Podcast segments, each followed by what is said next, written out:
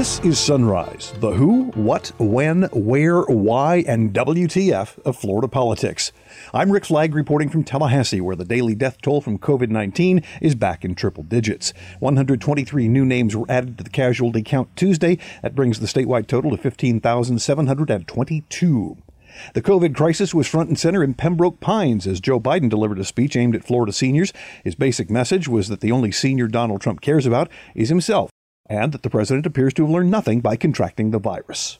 And I'd hoped at least he'd come out of it somewhat chastened. But what has he done? He's just doubled down on the misinformation he did before and making it worse. So many lives have been lost unnecessarily because this president cares more about the stock market than he does about the well-being of seniors. Biden's speech came one day after the president's rally in Sanford, three days before his rally in Ocala. Saint Petersburg Congressman Charlie Crist is trying to gin up support for the Affordable Care Act. If it's undone by the courts and insurance companies can discriminate against people with pre-existing conditions again, Crist says we'll go back to the bad old days.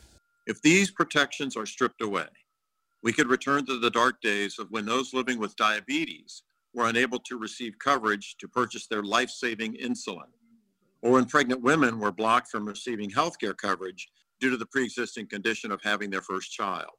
These actions are not simply wrong, they are senseless. Tallahassee's political establishment is trying to convince the Florida Supreme Court to pull the plug on Amendment three before the election. It would open the primaries to all voters regardless of party affiliation, so naturally the politicians hate it. It's a political roulette wheel. No one knows what elections would look like under this new system, under this new amendment. This is nothing more than a fully funded temper tantrum by a billionaire, and it's ridiculous. Today on Sunrise In Depth, we'll check out the complaints about Prop three and hear from the group that placed it on the ballot. They say the current system already disenfranchises millions of Florida voters simply because they don't belong to one of the major parties. We'll also have your calendar of political events and check in with a couple of Florida men in green uniforms who were sent to investigate a traffic accident and then ran over the victim. I guess it was a good thing for them he was already dead. And now the top stories on Sunrise for Wednesday, October fourteenth. It was on this date in nineteen forty-seven that World War Two fighter ace Chuck Yeager broke the sound barrier in his X one rocket plane. That's about seven hundred sixty-seven miles per hour. Florida's Department of Health reported one hundred twenty-three additional fatalities from COVID nineteen Tuesday. That increases the statewide total to fifteen thousand seven hundred twenty-two. They also reported two thousand seven hundred twenty-five new infections. The state's known total is now almost seven hundred thirty-nine thousand. That means one out of every twenty-nine Floridians has contracted COVID since this all began. The governor did not do one of his usual COVID conferences Monday or Tuesday, and Ron DeSantis is doing a lot fewer lately. It's one way to divert attention from the pandemic. But something has been missing from all those press conferences and roundtables, and I didn't realize it until Congressman Charlie Crist said this at the start of his press conference on Tuesday. I want to first take a moment of silence for the more than two hundred ten thousand American lives we have lost to COVID nineteen this year. Uh, we could please appreciate a moment of silence.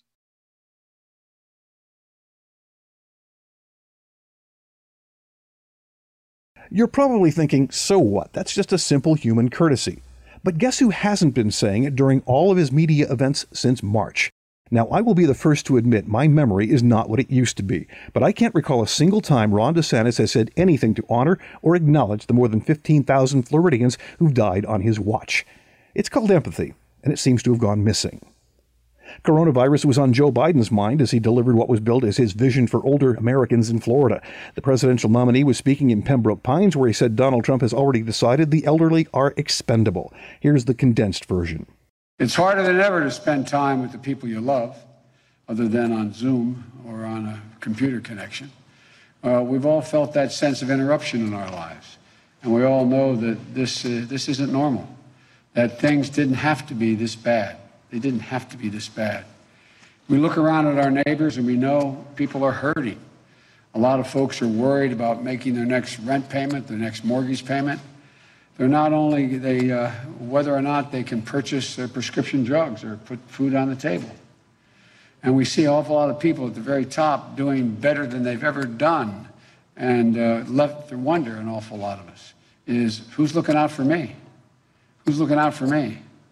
That's been the story, the entire story, of my view of Donald Trump's presidency. The fact that he's never been focused on what matters. He's never been focused on you. His handling of this pandemic has been erratic, just like his presidency has been. And it has uh, prevented Florida seniors and people all across the country from getting the relief that they need. Donald Trump uh, hasn't just been willing to uh, not do the work. I think it's that beyond that, I'm not sure he cares about delivering any real help. I think it's both. People say he's not willing to do the work. Well, I don't think he cares much about it. While you're losing precious time with your loved ones, he's been stuck in a sand trap on one of his golf courses. And when he does decide to lift a finger, it isn't to help you. It's to propose new tax cuts for billionaires. And I'm not, that's not hyperbole. That's not hyperbole. A hundred wealthiest billionaires in America are expected to get another thirty billion dollars tax cut he's proposing. All this president knows how to do is play games with people's lives and families' futures. Last week, he announced he was, quote, walking away from the negotiations that were never, he never fully engaged in, like he's not walking away, he never fully engaged in them, to provide any additional relief for American families. Folks, Donald Trump's chaotic and divisive leadership has cost us far too much. two hundred fifteen thousand dead from COVID nineteen and rising.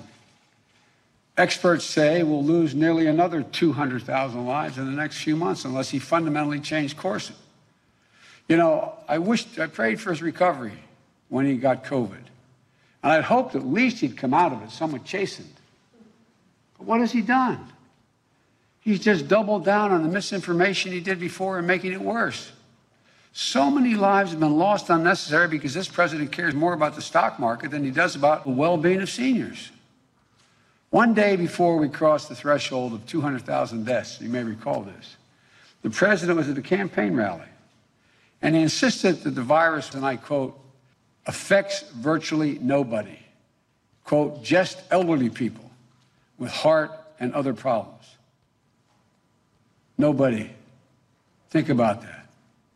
Who was he talking about when he said it affects virtually nobody? He was talking about America's seniors.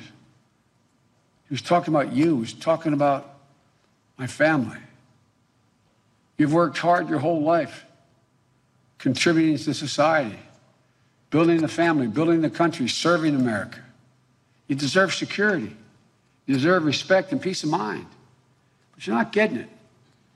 And by the way, if this wasn't so bizarre, you'd think, you know, if I tried to make a movie talking about something like this in America, you'd think I was making it up. Because Donald Trump is simple, not a joke. You're expendable. You're forgettable. You're virtually nobody. That's how he sees seniors. That's how he sees you. It's become painfully clear as this careless, arrogant, reckless COVID response has caused one of the worst tragedies in American history. The only senior that Donald Trump cares about is senior Donald Trump. Biden spoke in Broward less than twenty-four hours after the president's rally on the tarmac at Orlando Sanford International Airport. In the midst of the confirmation hearing for Supreme Court nominee Amy Barrett, Florida Congressman Charlie Crist is trying to rally support for Obamacare. Democrats say the nominee has already staked out a position against the Affordable Care Act and is likely to rule against it when the high court hears arguments in a challenge to the law shortly after the election. Crist says that would be a fatal mistake in the midst of a pandemic that has already killed more than two hundred fifteen thousand Americans and more than fifteen thousand Floridians. The COVID nineteen pandemic has laid bare the systemic inequalities that have left millions of Americans without accessible and affordable health care in the middle of our worst crisis in over a century. Over the past seven months, millions of Americans have lost their jobs and with them, their employer-sponsored health care. According to analysis from the Economic Policy Institute, an estimated six point two million Americans have lost coverage due to job loss. And that's not counting their spouses, children, and other dependent family members that may rely on them for coverage. While COBRA and other unemployment assistance plans have allowed some workers to hold on to their coverage, it's clear we need a long-term solution for the millions of workers displaced by this crisis. The Affordable Care Act allows those who've lost coverage due to COVID nineteen to enroll within sixty days of termination. But rather than supporting and expanding this program, the White House is fighting to overturn the A C A in the courts in the middle of a worldwide pandemic. If successful, This decision would rip healthcare away from about twenty million Americans just when they need it the most. It would prevent young adults from accessing coverage under their parents' plans during an economic recession disproportionately impacting younger workers. And it would strip away protections for pre-existing conditions, as over seven million Americans are recovering from pre-existing condition of COVID. If these protections are stripped away, we could return to the dark days of when those living with diabetes were unable to receive coverage to purchase their life-saving insulin, or when pregnant women were blocked from receiving healthcare coverage due to the pre-existing condition of having their first child. These actions are not simply wrong, they are senseless, and in opposition to everything our government should be doing to protect the millions of Americans both during this crisis and beyond. One of the people who would lose coverage if the Affordable Care Act is repealed is Mike Sutton. He's a native of the Tampa Bay region and runs Habitat for Humanity in Pinellas and West Pasco. He's also a victim of COVID nineteen with a pre-existing medical condition. And I recently um, experienced a, a pretty uh, horrible uh, battle with COVID uh, that put me in the hospital for about seven days.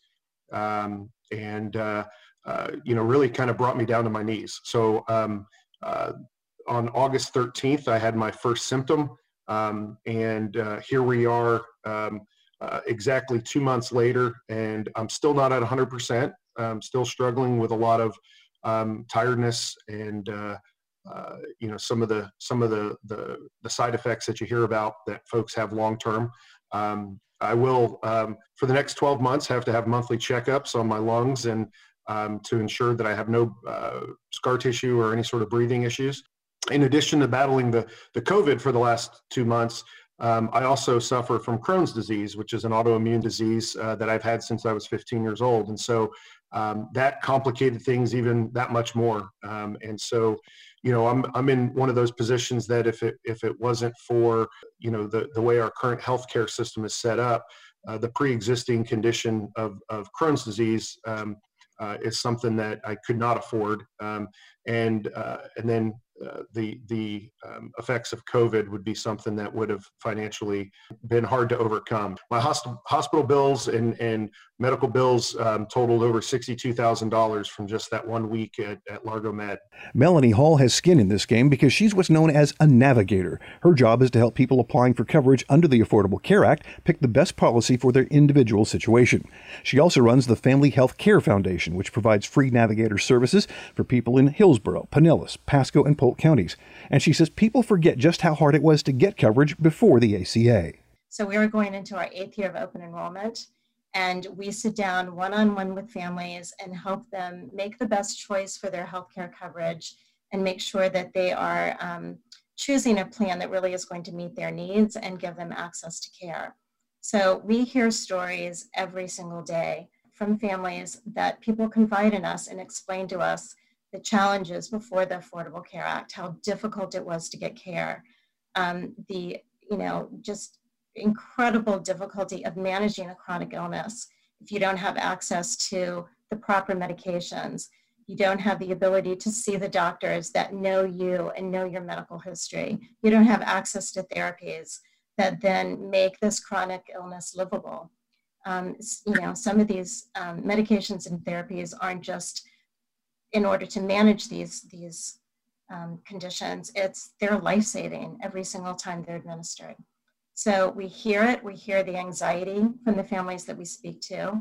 Um, what the Department of Health and Human Services estimates is that um, you know, upwards of fifty percent of Americans do have some condition that could be considered a pre-existing condition. From our experience, we probably see about sixty-five to seventy percent of the non-elderly adults that, that we sit down with um, do have some sort of condition that would be considered pre-existing if they Um, you know, if this act were to be eliminated and they were to go back to an old system.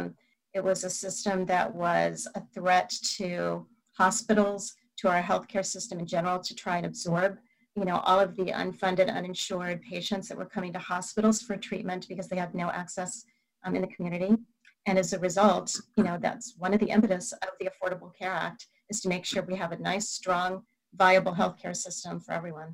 So we are um, certainly going to go into open enrollment once again this year, beginning November first, to make sure that our communities have good, accurate information and the ability to enroll in programs that are life-saving, enroll in plans that do meet people's needs and are affordable for families. Enrollment of the Affordable Care Act begins November first. The Supreme Court is scheduled to hear the challenge against the A C A on November tenth. That is one week after the election. Next up on Sunrise in Depth, the Tallahassee political establishment tries to take down Amendment three with help from the Florida Supreme Court. But first, a word from the sponsors. You're listening to the Sunrise Podcast from Florida Politics, and we're much obliged. Predictit is like the stock market for all things politics. Instead of trading stock in companies, you're investing money into your opinions on everything from election results to how many times President Trump will tweet this week. It's easy and only costs a few bucks to get started. Our podcast listeners can get a special introductory offer by visiting predictit.org slash promo slash F L A P O L. Try it today. Welcome back to Sunrise.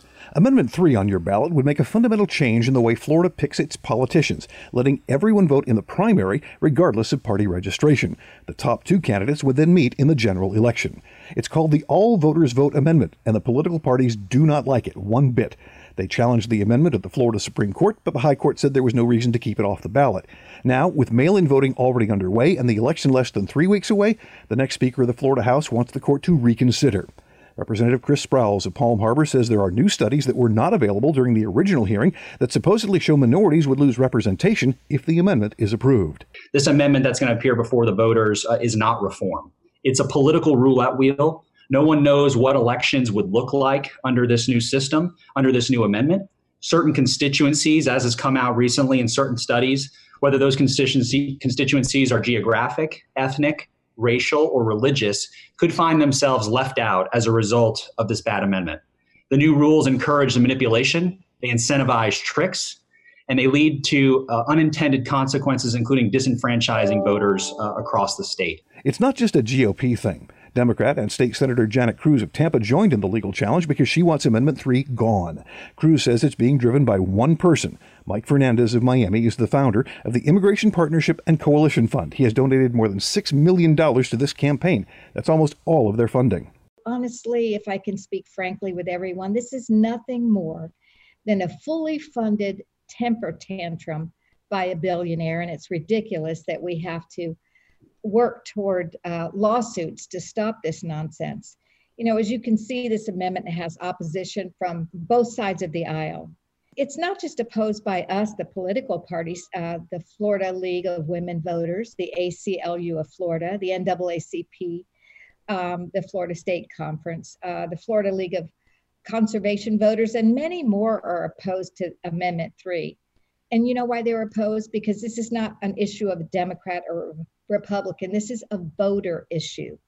If passed, this amendment will hurt minority representation and lead to more mudslinging, uh, lead to more mudslinging and political chaos. You know, all with the ultimate winner being the one who was not chosen by the majority of that district, and that's really a, a grave concern. You know, simply put, this amendment is a real threat to true representative democracy.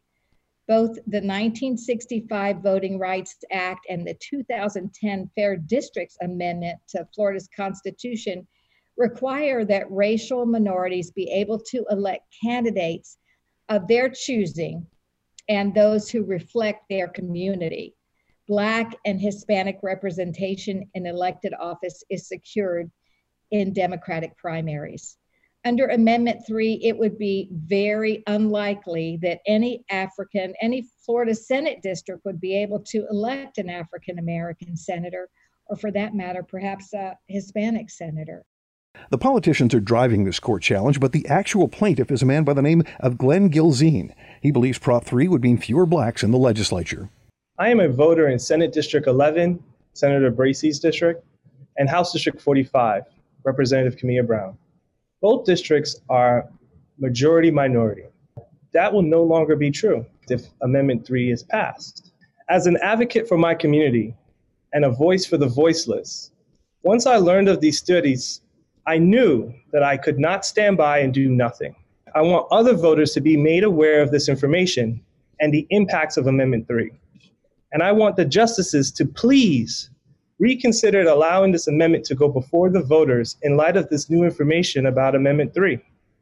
The ballot title and summary do not adequately explain what this amendment would do to majority-minority districts like mine. This lawsuit is vital to bring that issue to light before the upcoming election.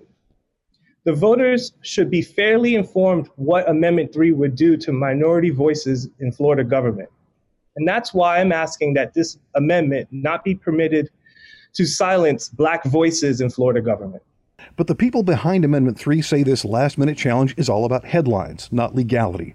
Glenn Burhans with the All Voters Vote campaign says it's hard to take their complaints about disenfranchising minorities seriously when you remember there are more than three million Floridians who cannot vote in the primaries now because they're registered as something other than a Democrat or a Republican. Right now there are three point five million uh, duly qualified, legally registered voters who pay taxes Uh, for the elections that they're blocked from participating in. Out of that three point five million voters are one point six million voters of color, one point seven million women voters. And the message of the politicians and the two major parties is to those minorities and those women voters, sit down and shut up because your voice doesn't matter and your vote doesn't count merely because they won't join a private club. I think it's shameful, and Florida voters deserve better. And you know, this is something that's not foreign. We have a top two process at the local level. Florida's four hundred twelve cities and dozens of counties have, have elections every cycle that use this type of top two process, which includes having all candidates on the same ballot, letting all voters vote in that election regardless of political affiliation or lack of affiliation. And can anybody seriously argue that our local government is not representative of the voters and is not responsive to the voters? Only the politicians could argue that minority representation would be harmed by adding one point six million minority voters to the process. Their argument is specious. The report that it's based upon is, is failed, rather. And um, the, the legal case is without merit. The Supreme Court has already ruled upon the sufficiency of the ballot language. They're just rehashing more of the same. And, and by the way, Rick, Uh, it, it's kind of a moot point. They're looking at past elections. They're ignoring the three point five million voters that would be entitled to vote in an all-voters vote primary. And it, it's moot because two years from now, the state is going to have to be reapportioned by the legislature. And the all-voters vote amendment, if it, if it is adopted, would not become effective until twenty twenty-four. So it'll be incumbent upon the legislature to follow the law in twenty twenty-two and apportion in accordance with the Florida and U S constitutions. So they went ahead and filed this like three weeks before the election when people are already voting. Do you think this is a serious legal attempt or just a way to get a splash in the headlines? No, it's a pure P R stunt. I think anybody that understands election law really wouldn't have filed this lawsuit. Um, you know, the, the allegations of, of impacting minority representation are, are, are specious. Uh, and, and the legal basis is unsound, as I said. Uh, the Florida Supreme Court already rejected the arguments about ballot language. Uh, they're making factual allegations that ordinarily would have to require discovery and go through uh, findings of fact, you know, with, with, a, with a trial-level judge. That is something that the Supreme Court repeatedly has said it does not do. Which takes us back to the future speaker, Representative Sprowls. He insists this is a serious legal challenge and should not be dismissed as a public relations ploy.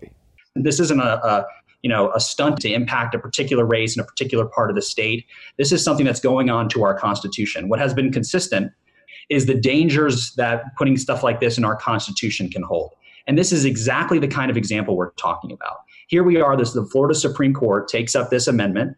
And, and the advocates who have paid millions and millions of dollars to out-of-state groups, this is not a grassroots effort, millions of dollars to out-of-state groups in order to get this on our, on our ballot to hijack our political process.